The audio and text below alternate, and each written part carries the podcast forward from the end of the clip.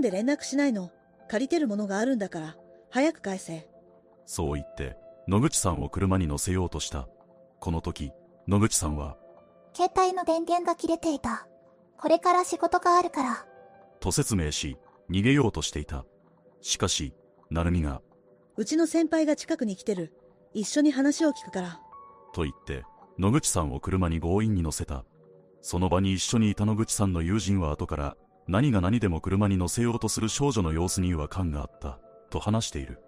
その後、車に乗ったことが、最後に確認された野口さんの姿となった。